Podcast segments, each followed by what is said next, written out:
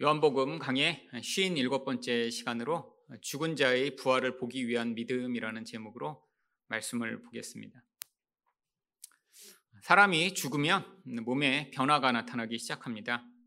이 변화는 사후 이른 변화라고 하는 죽은 지 얼마 되지 않아 나타나는 변화와 또한 사후 늦은 변화라고 하는 12시간에서 24시간 이후에 나타나는 변화로 나누어집니다. 죽은 지 두세 시간만 돼도 이 사후 이른 변화라고 하는 변화가 몸에 나타나는데 몸이 먼저 이렇게 돌처럼 단단하게 굳어진다라고 합니다. 이것을 사후 강직이라고 한다라고 하죠.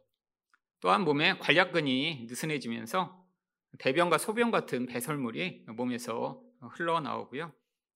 또한 혈액순환이 멈추니까 이 피가 몸에 고여 있다가 멍이 든 것처럼 이렇게 군데군데 푸르게 변하는 시반이라고 하는 이런 증상이 나타난다고 하죠.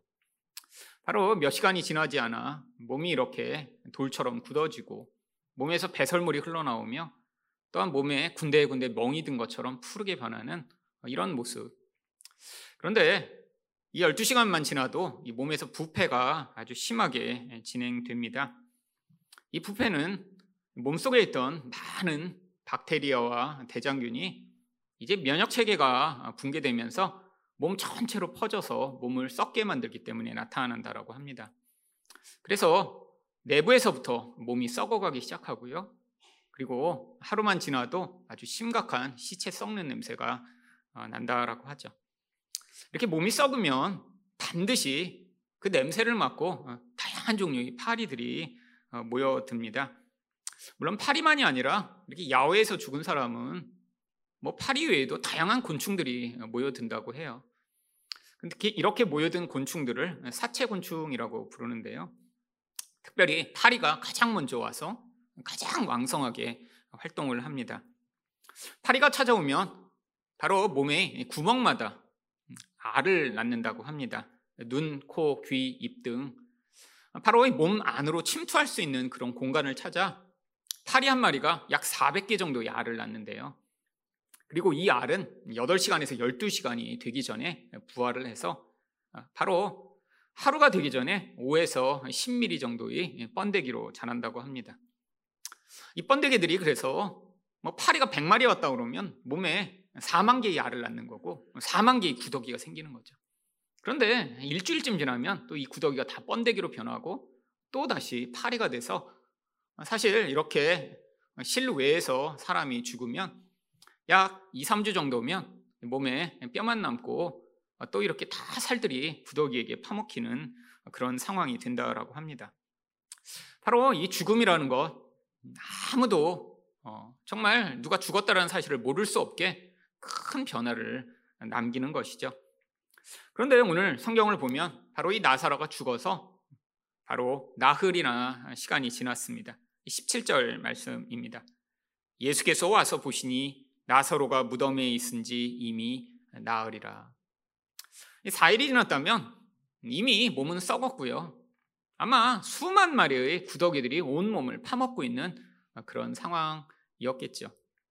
이 고대 근동에는 사람이 죽으면 바로 그날 장사를 지냈습니다. 지금처럼 냉동 시설이 없는데 그 더운 날씨에 사람을 그냥 가지고 있으면 그 냄새를 감당할 수가 없었기 때문에 죽은 그날 바로 장사를 지냈죠. 그런데 이 중동의 이런 장례 문화는 아주 독특했습니다. 사람이 죽으면 먼저 돌무덤에 이렇게 사람을 갖다 장사를 지낸 뒤에 약 1년에서 2년쯤 시간이 지나서 다시 그 무덤을 열어 뼈만 남은 사람의 뼈를 이렇게 회수합니다. 그래서 가족의 그 뼈가 담겨 있는 그런 무덤에다 이제 바로 그 가족의 뼈들을 함께 모아놓는 아, 그런 장래의 그런 일들을 했죠. 아마 이 돌무덤도 지금 1, 2년 정도 임시로 넣어놓는 그런 장소였을 것이고요. 나중에 돌을 굴려서 다시 그 뼈들을 회수해 가족들이 묻혀 있는 곳에 함께 묻히고자 했던 것입니다. 성경에 나오는 이런 여러 가지 장래의 풍습이나 살아난 일도 한국 같은 상황이었으면 참 쉽지 않았을 것 같아요. 흙을 파갖고 다 묻어놨는데 나서려요 나오러라 해갖고 거기서 흙을 파헤치고 나올 수 없는 상황이잖아요. 사실 이 독특한 장례 문화 때문에 바로 이런 일들이 가능했던 것입니다. 여러분 그런데 성경에 이렇게 나사로가 살아난 이 사건, 이 사건이 왜 기록된 것인가요?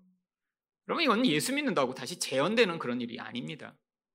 아마 우리도 이렇게 죽었다가 살아난 사람을 그렇기 때문에 일생 동안 보는 것이 불가능하죠. 그런데 왜 이 이야기가 기록되어 있냐면 바로 영적으로 죽은 자들을 예수님이 살려내시는 분이심을 우리에게 가르치시고자 하고 있는 것이죠. 여러분, 우리는 이 육적 죽음만을 너무 무섭고 또 너무 현실적인 것으로 받아들입니다. 많은 사람들이 우리 주변에서 이렇게 일찍 돌아가시는 분도 있고요. 또 성인이 되면 많은 장례식에 가게 되죠. 또한 가족이나 친척 중에 가까운 분들이 돌아가시는 것 여러 차례 보게 됩니다. 그런데 성경은 이 육적 죽음보다 더 무섭고 더 영구한 것을 영적 죽음이라고 이야기를 합니다.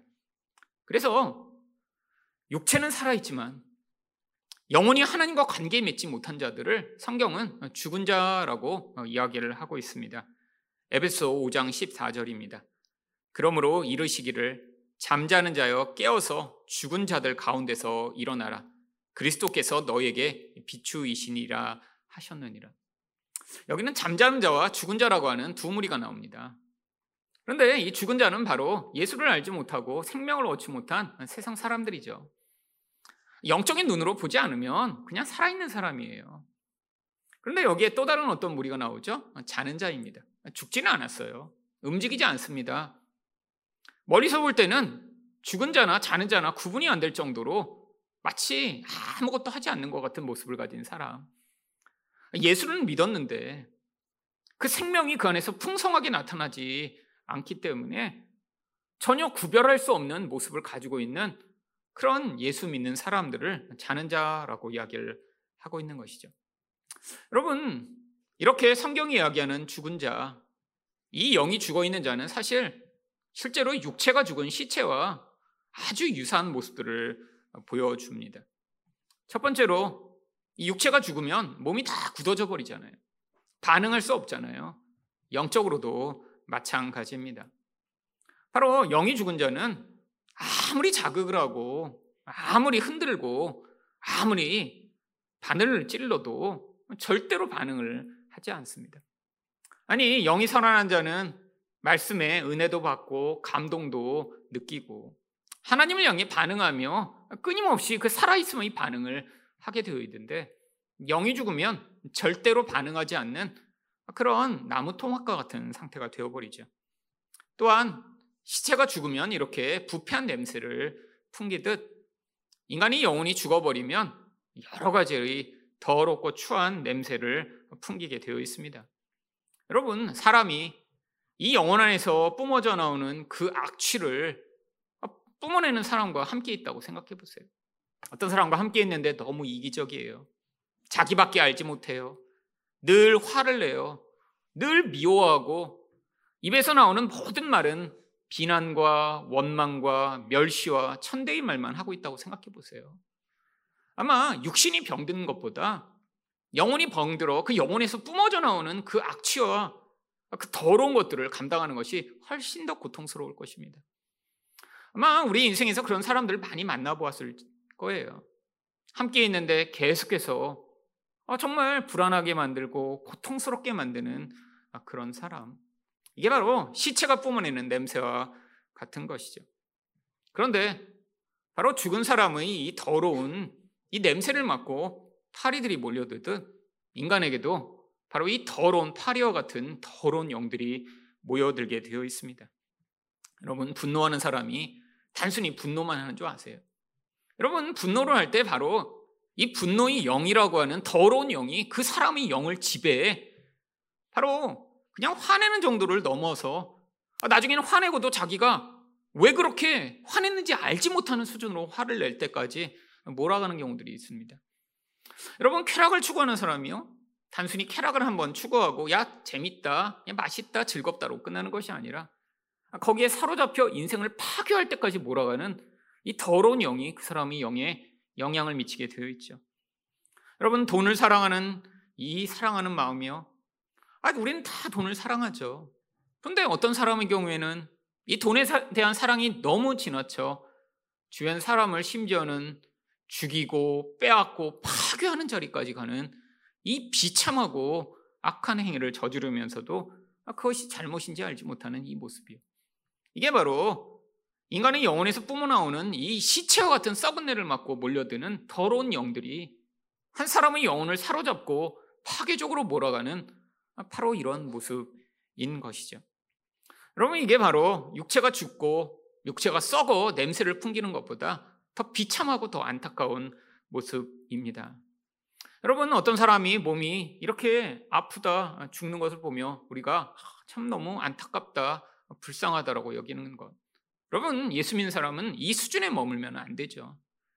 영혼이 죽어 정말 우리가 눈으로는 당장은 확인은 할 수 없지만 마치 진짜 이 썩은 내를 풍기며 더러운 영의 그런 놀이터가 돼 죽어가는 그 영혼을 볼 때 마치 이 마르다와 마리아가 예수를 향해 아, 우리 오빠를 제발 살려주세요라고 간구했던 것처럼 아, 이런 죽어가는 자를 오직 예수 그리스도만이 살리실 수 있다는 믿음을 발휘하는 이 놀라운 은혜, 그 은혜가 우리에게 있어야 할 것입니다. 여러분, 근데 왜 예수님이 이곳에 오셔서 나사로를 당장 살리시지 않고 이 마르다와 마리아와 이 긴 대화를 하신 것일까요? 마르다와 마리아에게 더 견고하고 온전한 믿음을 심어 주시고자 했던 것이죠. 여러분, 예수님의 부활이라는 게 이런 온전한 믿음 이후에 나타나야지. 아니, 기적이 나타난 뒤에 그때 생기는 것은 믿음이라고 부르지 않습니다. 여러분, 우리가 이해할 수 없는 그런 놀라운 일들이 일어났을 때 충격을 받고 놀라며 환호하는 것, 그거는 모든 사람이 할 수 있는 일이에요. 하지만 하나님이 우리에게 믿음을 요구하십니다. 바로 이런 놀라운 죽은 자가 살아나는 그 믿음. 여러분, 그런데, 아니, 정말 이 믿음으로 예수님이 이 일들을 행하실 수 있음을 믿게 되었을 때, 바로 이런 놀라운 일이 일어난 자는 어떻게 반응할 수 있나요? 바로 우리 예수님을 높이며 경배하며 찬양하는 하나님이 우리를 만드신 그 목적, 하나님 백성들을 나를 위해 찬양하는 자로 지으신 이 하나님의 목적을 성취할 수 있는 것이죠. 그래서 하나님이 바로 이 사건을 통해 이 마르다와 마리아가 이 온전한 믿음을 배워 이 죽은 자가 살아나는 이 놀라운 일들의 증인이 되도록 하셨던 것입니다. 그렇다면 어떤 믿음이 죽은 자의 부활을 볼 수 있나요? 첫 번째로 예수님을 전능하신 하나님으로 믿는 믿음입니다. 20절 말씀입니다. 마르다는 예수께서 오신다는 말을 듣고 곧 나가 맞이하되 마리아는 집에 앉았더라. 여러분, 마르다와 마리아 성경에 여러 번 나왔던 인물들입니다. 근데 이 두 사람이 전혀 다른 반응을 보여요. 예수님이 오셨을 때 마르다는 잽싸게 나가서 예수님을 맞이하기에 달려나갔는데 마리아는 나오지 않고 있습니다. 아, 왜 이런 다른 반응을 보인 것일까요? 뭐 첫 번째는 성격이 차이가 나서 그렇겠죠. 다른 에피소드에 보면 이 마르다는 열심히 섬기며 뛰어다니며 애쓰는 행동파, 소위 요즘의 MBTI로 이야기하면 E라고 하는 외향성을 가진 사람일 것입니다. 이 마리아는 하지만 예수님 곁에 앉아 말씀을 듣고 아, 그것을 기뻐하며 예수님이 마음과 공감하기 위해서는 요즘의 MBTI로 이야기하면 내향성을 가진 아이겠죠. 아, 그러니까 지금 예수님이 오시자마자 행동파인 마르다는 달려나갔는데 마리아는 그냥 집에 있었을 것입니다. 근데 이게 단순히 성격적인 것을 넘어서는 어떤 부분이 있는 것 같아요. 무엇이죠? 실망감의 차이입니다. 여러분, 마리아는 예수님을 자기 향유 옥합을 깨뜨려 섬길 수 있는 그런 사랑이 너무너무 많은 사람이에요. 그런데 왜 사랑한 거죠? 이게 단순히 이성적 사랑인가요? 아닙니다. 바로 예수님이 이런 놀라우신 분이라는 사실을 믿는 경배의 대상으로 예수님을 섬긴 것이죠. 여러분, 예수님을 누구보다 사랑하고 경배하는 자.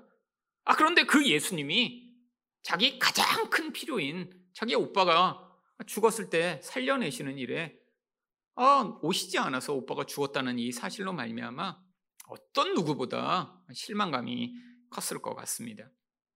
그런데 이 두 사람이 사실 예수님에게 똑같은 말로 반응합니다. 21절을 보시면 마르다가 예수께 여짜오되 주께서 여기 계셨더라면 내 오라버니가 죽지 아니하였겠나이다. 아, 너무 당연한 말이죠. 이전에 이들은 바로 문둥병자였던 시몬이 병이 치료되는 것들을 보았습니다. 여러분, 근데 문둥병이 이렇게 걸렸다가 낫기도 하는 그런 병인가요? 아닙니다. 이스라엘에서 문둥병이 걸리면 사형 선고나 마찬가지인 거예요. 모든 인간관계가 끊어지며 공동체에서 떠나 멀리 정말 유배된 것 같은 그런 삶을 사는 가장 비참한 병이죠. 걸렸다가 나을 수 있는 그런 상황이 아니에요. 근데 바로 이들의 아버지로 추정되는 이 시몬이 문둥병에 걸렸다 나왔는데 아, 그래서 이 가족과 특별한 관계를 맺게 되었는데 아니 자기 오빠가 아플 때 예수님이 곁에 계시기만 했더라면 오빠가 죽지 않았을 텐데요. 여러분 나이 들어 이 나사로가 죽은 것이 아닌 것으로 보입니다. 아니, 당시에 14, 15살이면 다 시가는 그런 곳에서 이 오빠도 아내 이야기가 나오지 않고 이 여동생들과 함께 있었다는 걸 보면 이 가족이 다 지금 아주 어린 그런 남매예요. 아마 20대 전후로 유추되는 그런 가족이죠. 그런데 여러분 마리아도 똑같이 반응합니다. 32절입니다. 마리아가 예수 계신 곳에 가서 배웠고 그 발 앞에 엎드려 이르되 주께서 여기 계셨더라면 내 오라버니가 죽지 아니하였겠나이다. 여러분 마리아는 예수님이 오셨는데도 나오지 않으니까 예수님이 일부러 부르십니다. 마리아에게 나오라고 하라고. 그제서야 나와요. 근데 바로 이 말, 이 말. 너무 당연한 반응이죠. 여러분, 근데 이 말에서 무엇을 찾아볼 수 있나요? 이들이 바로 예수님을 조건적인 믿음을 가지고 바라보고 있었음을 알 수 있습니다. 어떤 조건인가요? 예수님은 병자는 치료하실 수 있지만 죽은 자는 살리실 수 없다라고 하는 조건이죠. 왜? 이전에 자기 경험에 비추어 예수님을 지금 판단하고 있는 것입니다. 아, 이전에 시몬, 아, 우리 아버지가 이렇게 문둥병에서 나왔는데, 아, 그러니까 병원 치료하실 수 있지요, 우리 예수님이. 또 하나의 조건은 무엇인가요? 예수님이 병자가 계신 곳에 오셔야 병이 치료된다라고 하는 조건이죠. 여러분, 그런데 우리가 성경을 통해 이 두 가지가 다 잘못된 조건이라는 사실을 알고 있습니다. 여러분, 예수님은 병자만 치료하실 수 있나요? 아니죠. 죽은 자도 사실이실 수 있는 분이시죠. 아니, 예수님은 그 자리에 꼭 계셔야 병이 나을 수 있나요? 아니죠. 여러분, 어떤 사람은 자기 하인이 병들었는데, 아니, 군대에서도 이렇게 말하면 명령대로 하는데 예수님도 만약에 그런 권세를 가지신 분이면 말씀으로 치료할 수 있음을 제가 믿습니다라고 고백했을 때 예수님이 말씀으로 치료하세요. 여러분, 예수님은 그 자리에 안 계셔도 치료가 가능한 분입니다. 여러분, 그런데 이런 조건적 신앙은 무엇에 근거한 것인가요? 우리 예수님을 지금 하나님으로 믿지 않고 있는 바로 그런 불신앙에 근거한 것이죠. 여러분, 증거가 어디에서 나오나요? 22절입니다. 그러나 나는 이제라도 주께서 무엇이든지 하나님께 구하시는 것을 하나님이 주실 줄을 아나이다. 여러분, 굉장한 믿음의 반응일 것 같아요. 아, 이제라도 하나님께 간구해서 우리 오빠 살려달라고 말씀하시면 아, 예수님이 말씀을 듣고 우리 오빠가 살아날 거라고 제가 믿습니다. 여러분, 근데 이것도 조건적입니다. 어떤 조건이요? 예수님을 하나님으로 믿고 있는 그런 믿음의 반응이 아니라 예수님을 위대하신 분, 놀라운 하나님의 사람, 구약이나 보여주었던 선지자와 같은 그런 분으로 지금 믿고 있는 것이죠. 여러분, 지금도 많은 사람들이 예수님을 아주 좋은 분, 친구와 같은 분, 사랑이 많은 분, 위대하신 분으로 생각하지만 하나님으로 믿지 않는 경우가 아주 많이 있습니다.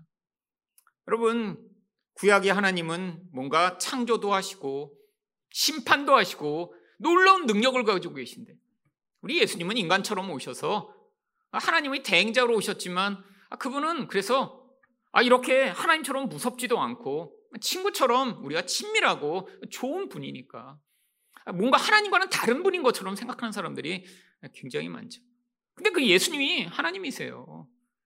하늘에 계신 하나님이 이 땅에 육신을 가지고 오신 분이시고, 물론 다른 인격을 가지고 계시지만 그분이 그냥 하나님이세요.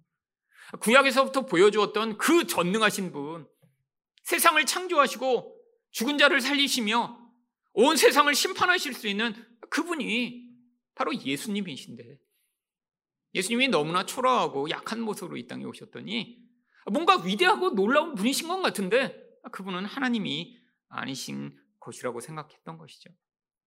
여러분 구약 성경을 보면 이런 위대한 사람들이 있었습니다. 특별히 엘리야와 엘리사를 통해 놀라운 하나님의 사람들이 어떤 일을 행하는지를 보여준 경우가 있죠. 여러분 구약에서도 죽은 자가 살아났던 일이 그래서 몇 차례 있습니다.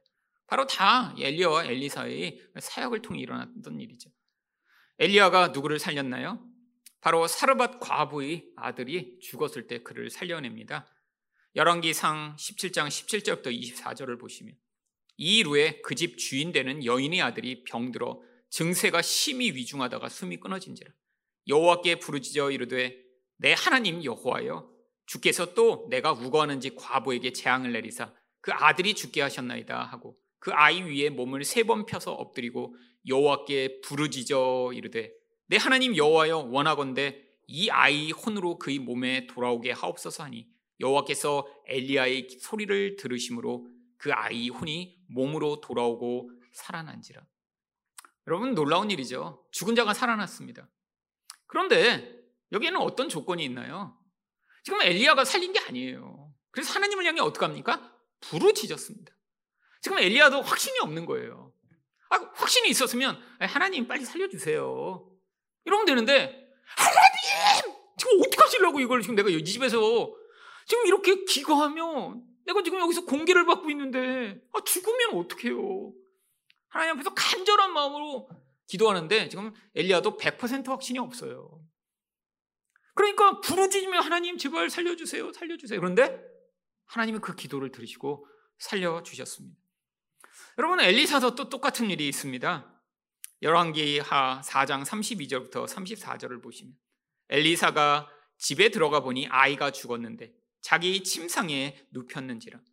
이 아이는 바로 이 엘리사를 공개하던 수냄 여인의 아이였습니다.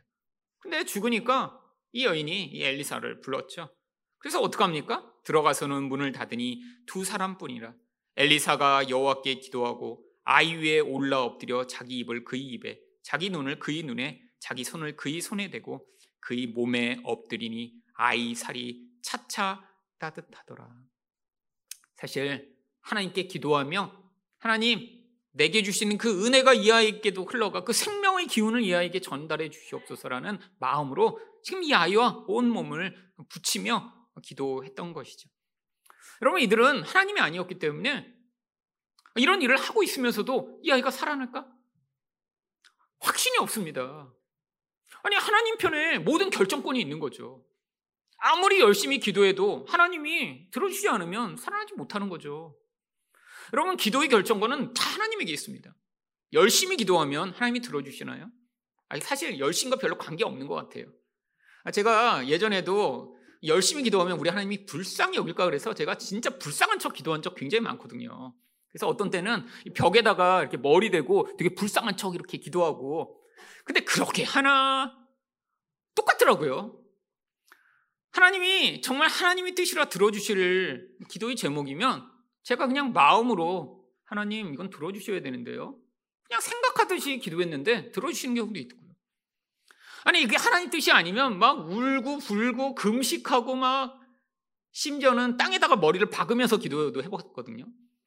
이 사도 요한이 이렇게 땅에다 머리를 박고 기도해서 이렇게 이마가 이렇게 혹처럼 튀어나온 그런 그림이 있습니다. 얼마나 기도를 열심히 했는지. 그리고 그 밤모섬에 갇혀 있을 때 이 사도 요한이 이 굴에서 머리를 땅에 이렇게 박고 기도를 해서 그래서 이렇게 굴이 이렇게 파였대요. 이게 믿거나 말거나인데 그래서 이 사도 요한의 이제 후대의 이렇게 이제 초상화 그림을 보면 이마가 이렇게 튀어나와 있습니다. 근데 제가 그 사진과 그 반모섬 이야기를 듣고 되게 감동을 받았어요. 야, 이렇게 머리를 박고 기도하면 하나님이 불쌍히 여시나?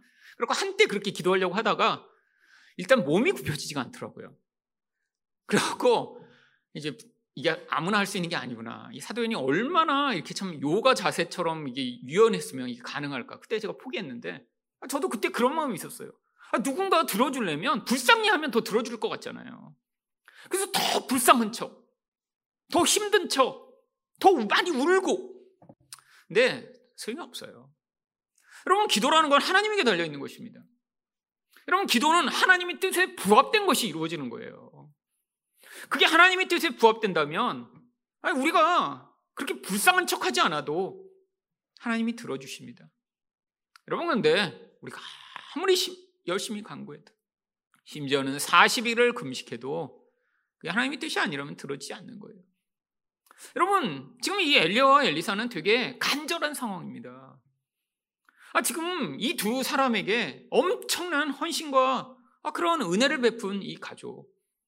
근데 가장 소중한 아이들이 죽었을 때 정말 하나님이 이 일을 들어주기를 간구하는 마음으로 하나님 앞에 나아갔던 것이죠. 여러분, 근데 예수님은 다르십니다. 예수님은 23절에서 뭐라고 얘기하세요? 예수께서 이르시되 내 오라비가 다시 살아나리라. 아, 그냥 선포하세요. 여러분, 또 다른 점이 있습니다. 이전에 엘리야와 엘리사가 살렸던 아이들은요, 지금 죽은 지 얼마 안 됐어요. 아, 지금 몸이 아직 썩기 전입니다. 아, 지금 아직 부들부들해요. 여러분, 이런 아이가 살아나는 것, 아, 이거는 가능할 듯 싶죠. 아직도 있는 일 아니에요? 그러면 심장이 멎은 줄 알고 영원실에 넣어놨는데 몇 시간 지나서 다시 심장이 뛰기 시작한 그런 할머니. 이런 이야기들을 우리 듣습니다. 여러분, 근데 지금 이 나사로는 상황이 전혀 달라요. 아까 이야기한 대로 이미 사후에 시간이 많이 지는 늦은 이 모든 현상들이 나타나며 몸이 썩어 익은 이 구더기가 다 파먹고 있는 상황이에요. 냄새가 나서 문을 열 수 없는 그런 상황이죠. 근데 예수님 뭐라고 하세요? 내가 간구해 볼게. 아니에요. 예수님 하나님이세요. 내 오라버니가 썩었지만 살아날 거야. 여러분, 근데 이 마르다가 어떻게 반응했나요? 자기가 아는 최 선의 신학적 지식을 가지고 24절에서 반응합니다. 마르다가 이르되 마지막 날 부활 때에는 다시 살아날 줄 내가 아나이다. 아, 믿음의 반응 같죠. 근데 어떤 반응이에요? 예수님을 하나님으로 믿는 반응이 아니라 자기가 가지는 최선의 그 모든 지식을 동원해 아 그래 나중에는 살아나겠지. 예수님이 거짓말하는 건 아니겠지. 그러니까 부활 때를 얘기하시는 거겠지. 라고 반응한 것이죠. 여러분, 이것은 온전한 믿음이 아닙니다. 죽은 자가 부활하는 것을 볼 이 온전한 믿음이 되기 위hen 우리 예수님이 전능하신 하나님이심을 믿어야 되는 것이죠. 여러분, 지금도 많은 사람들이 예수님을 좋은 분, 훌륭하신 분으로 믿습니다. 근데 우리도 정말 예수님을 전능하신 분으로 믿고 있나요? 여러분, 여러분이 전능하신 분으로 예수님을 믿으면 삶에서 반드시 다른 반응이 나타나야 돼요. 여러분, 우리도 얼마나 우리 주변에 영적으로 죽은 사람들이 많이 있나요? 아니, 예수는 믿는데 잠자는 것 같은 사람은 사실 진짜 많습니다. 진짜. 저도 이제 코로나가 어느 정도 회복되고 이 자리에 좀 성도분들은 안 보이는 분들, 매주 보이는 분들은 지금 여러분 살아계신 분이고요. 지금 자는 분들이 우리 교회도 좀 계시거든요. 그래갖고 전화를 좀 하는데 사실 저도 맨날 전화하기 미안하잖아요. 이게 뭐 전화하면 빤하죠. 뭐 오시라고 하는 말밖에 더 하겠어요. 잘 지내세요? 뭐 처음에 얘기하고 아 좀 교회 좀 오세요. 근데 한 번, 두 번, 지난 2년간 뜨문뜨문 했었는데 이번 주에도 전화를 하면 그러니까 이제 어떤 분들은 아예 안 받아요. 아 그러니까 저도 이걸 계속 받을 때까지 그냥 열 번이고 스무 번이고 해야 되나 마음에 근데 이제 저도 사실 소심하니까 어떤 분은 받을 때까지 한대요. 받을 때까지. 그리고 자기 번호로 안 받으면 어느 목사님은 이제 딴 번호로 이렇게 돌아가면서 계속 전화를 한대요. 그래갖고 이제 미안해서 꼭 나오게 하려고. 아, 근데 저는 도저히 못하겠어요. 그렇게. 그래서 오늘 이번 주에도 이제 한두 번 하다가 안 받으시면 그냥 놔두고. 아, 불편하죠. 불편하죠. 여러분, 사실은 이게 열심의 문제가 아니잖아요. 여러분, 그런데 많은 사람들이 예수를 믿지만 자는 것 같은 그런 모습일 때 얼마나 답답한가요? 아니 그리고 주변에 정말 이 사람이 예수를 믿나 안 믿나 헷갈리는 경우도 굉장히 많이 있습니다. 아니 죽은 것 같은 그런 사람도 되게 많아요 우리 주변에. 여러분 예전에 정말 하나님을 만났던 경험이 있는 분들은 특별히 우리 자녀 세대를 보며 야 얘네들이 정말 진짜 예수를 믿는 것인가? 여러분 답답하고 마음이 힘들 때가 되게 많이 있습니다. 여러분 그때 낙심이 됐다. 아, 지금 예수님을 전능하신 하나님으로 안 믿어서 낙심이 되는 거예요. 여러분, 예수님을 전능하신 하나님으로 믿는다면 예수님이 지금 이 자리에 오셔서 함께 계시던 우리가 눈으로 확인하던 안 하던 그분이 살려내실 수 있습니다. 근데 우리가 낙심하고 있다는 건 뭐예요? 지금 예수님을 전능하신 하나님으로 믿지 아니하고 사실 우리가 가지는 열심, 내가 하던 노력, 또 내가 보이는 그 행위의 결과가 내가 원하는 시점에 당장 나타나기를 원하는 것이죠. 어쩌면 마르다와 마리아의 반응처럼 이게 온전한 믿음이 없을 때 우리는 낙심하게 됩니다. 여러분, 온전한 믿음이 있으면 오히려 낙심하지 아니하고 끝까지 흔들리지 아니하며 사실 여러분이 사랑해야 할 사람들을 더 사랑하고 복음을 전할 기회를 전할 때를 봐 끊임없이 전할 수 있죠. 여러분 내 낙심하면 어떻게 되나요? 자기 의를 삼고 자기 노력으로 누군가를 변화시키고자 하면 여러분 분명히 중간에 낙담하며 포기하고 싶으며 또 내가 이렇게 많이 열심히 했는데라고 하는 자기 의가 발동되며 분노하게 됩니다. 여러분 지금 어떤 사람을 향해 어떤 반응을 보이고 계신가요? 여러분이 끊임없이 사랑을 베풀었는데 그게 눈에 보이는 어떤 시점에 변화가 나타나지 않을 때 여러분 혹시 낙심하고 아유 뭐 다 안 되는 거 아니야? 라고 포기하고 계신 것은 아닌가요? 여러분 우리에게 온전한 믿음이 필요합니다. 여러분이 온전한 믿음을 가질 때 바로 이 예수님이 하나님으로서의 그 놀라운 생명의 능력을 베푸시면 아마 여러분은 그 하나님의 놀라운 은혜로 말미암아 우리 하나님을 온전히 찬양하고 경배하는 자리에 설 수 있는 것이죠. 바로 여러분이 이 온전한 믿음으로 우리 예수님을 온전히 찬양하는 자리에 서시는 분들이 되시기를 축원드립니다. 두 번째로 어떤 믿음이 죽은 자의 부활을 볼 수 있나요? 예수님을 그리스도로 믿는 믿음입니다. 그때 예수님이 25절 상반절에서 뭐라고 말씀하시나요? 예수께서 이르시되 나는 부활이요 생명이니. 여러분 예수님이 부활이나 생명의 능력을 전달하시는 것이 아니라 예수님 자체가 생명이시고 예수님 자체가 부활이시라고 말씀하는 거죠. 그러니까 예수님을 만나면 바로 이 생명을 얻게 되는 것입니다. 여러분 그렇기 때문에 이 예수님을 만난 자에겐 반드시 변화가 나타나는데 그 변화 이야기가 25절 하반절에 이렇게 나옵니다. 나를 믿는 자는 죽어도 살겠고. 여러분 여기서 이 죽어도는 무엇을 의미하는 것인가요? 육적 죽음을 의미하는 것이죠. 여러분 육적으로는 죽어도 영혼은 영원히 산다라는 것이죠. 여러분 예수님이 주시는 생명은 바로 그 생명을 이야기하는 것입니다. 그래서 여기 계신 모든 분들도 사실 다 죽게 되어 있습니다. 여러분 예수님이 살려내신 나사로도요. 아 그래서 그 이후에 아직까지 살고 있나요? 아니요. 아, 그 이후에 몇십 년 더 살다가 죽었겠죠. 여러분 다 죽습니다. 근데 성경이 바라보는 이 죽음은 아무것도 아닌 거예요. 마치 어떤 사람이 옷을 입고 그 옷을 벗어버린 뒤에 새 옷을 입는 것처럼. 아, 이 땅에 하나님이 한계 지어주신 그 몇 년 동안 우리가 이 육신이라는 옷을 입고 왔다가 생명을 얻은 자들은 육신을 벗어버리고 영원한 생명을 얻게 되는 것이죠. 그뿐 아니라 26절 상반절에서는 뭐라고 말씀하시나요? 무릇 살아서 나를 믿는 자는 영원히 죽지 아니하리니. 여러분 살아서 예수님의 생명을 얻은 자는 육적으로는 죽어도 예수님은 그걸 죽음이라고 여기시지 않는다는 거예요. 그러니까 그냥 영원히 산다라고 말씀하시는 것이죠. 여러분 예수님은 우리를 영으로 바라보시는 분이십니다. 여러분 예수님이 우리를 보셨을 때 아, 얘는 눈이 좀 작네. 키가 크네. 머리 색깔이 까마네. 아니 얼굴이 작네, 뭐 얼굴이 크네 이런 걸로 보실까요? 예수님에게는 아무 의미가 없어요. 여러분 전 세계에 있는 수십억의 인구들이 사실 다 다른 모습을 가졌잖아요. 여러분 육적인 것으로 인간을 전혀 판단하시지 않고 그 사람이 가지고 있는 이 영혼을 바라보시며 우리를 평가하십니다. 근데 예수님이 보시는 제일 중요한 것이 무엇이냐면 생명이 있는가 없는가의 어, 문제죠.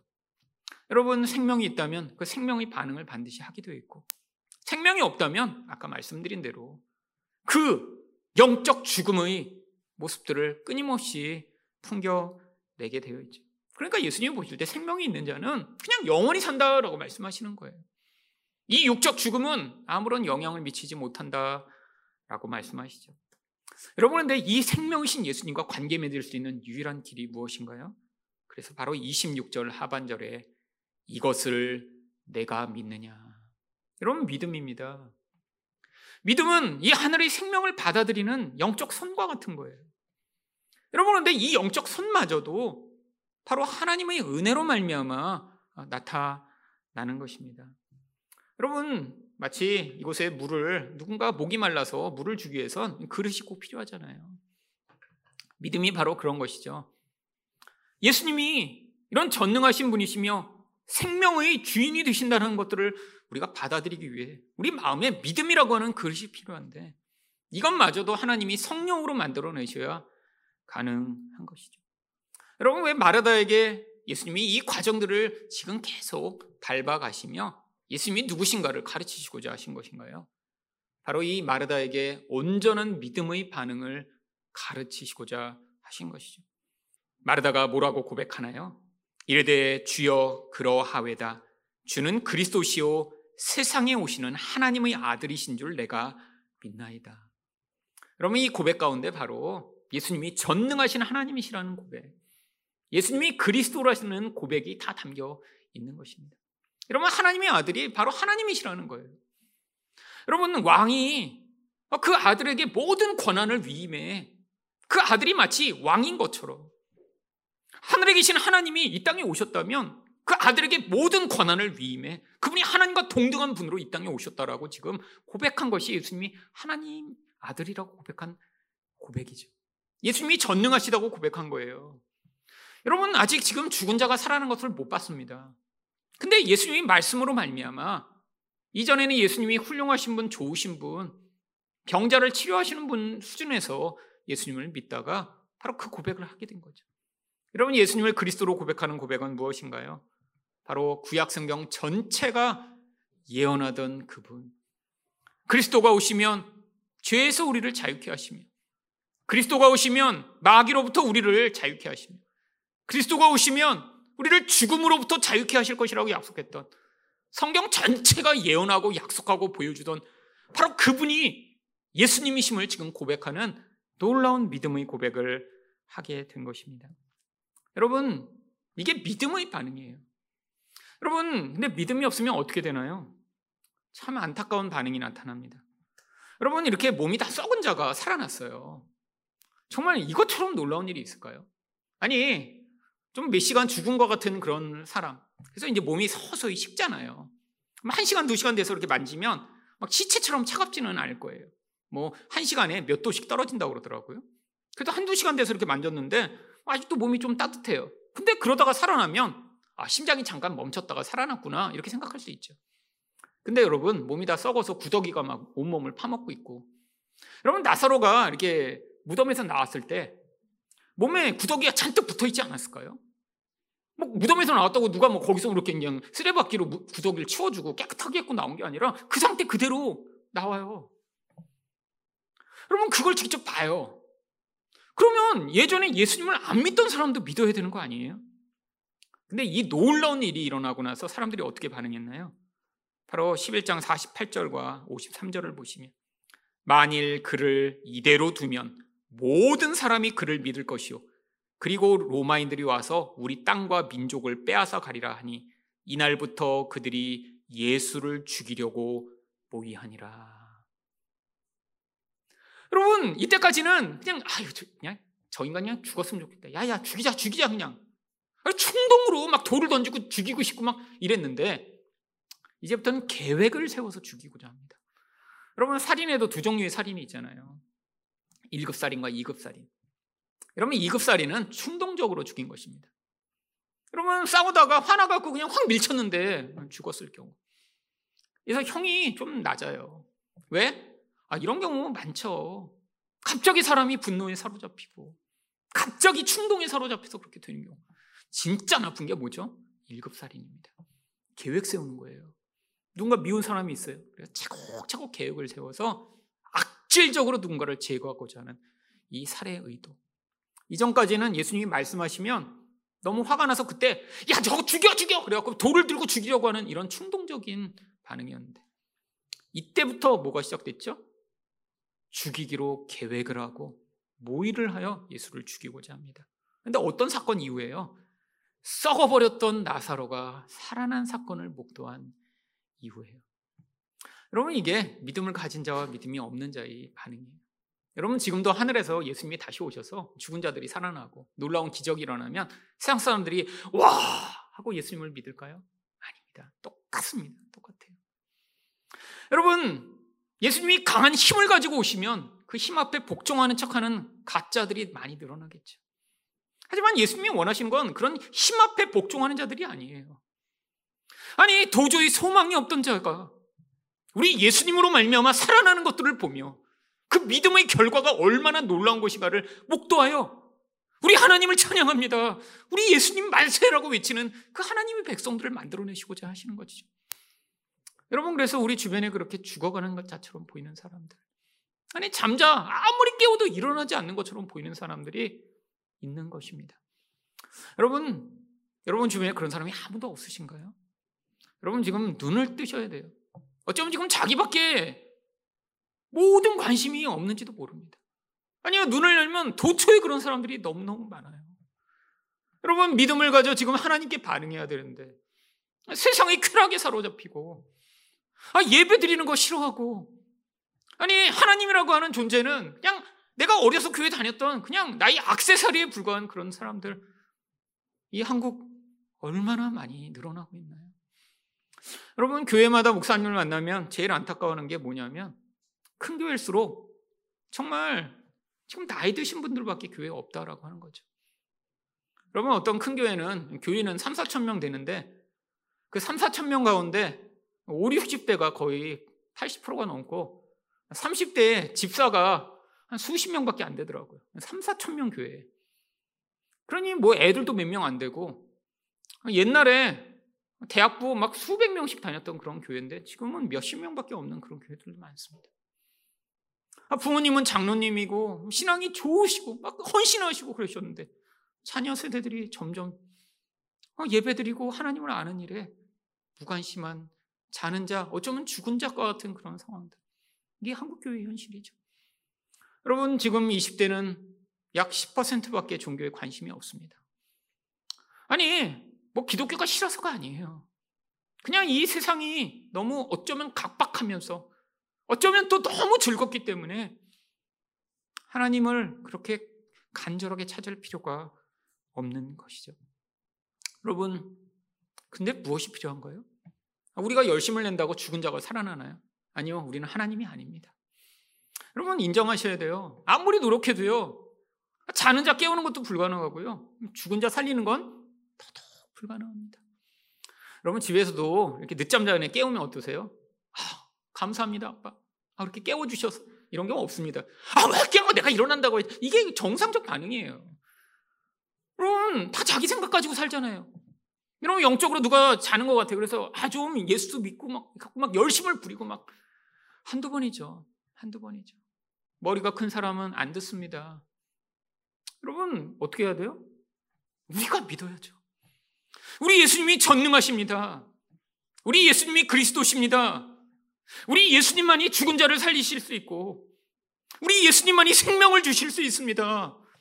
여러분, 진짜 믿는다면 낙심하지 않을 것이고요. 화나지 않을 것이고요. 포기하지 않을 것이고요. 끝까지 그것들을 믿으며 기도하실 것이고요. 언젠가 여러분의 그 놀라운 믿음 가운데 하나님이 일하시는 것들을 보게 될 것입니다.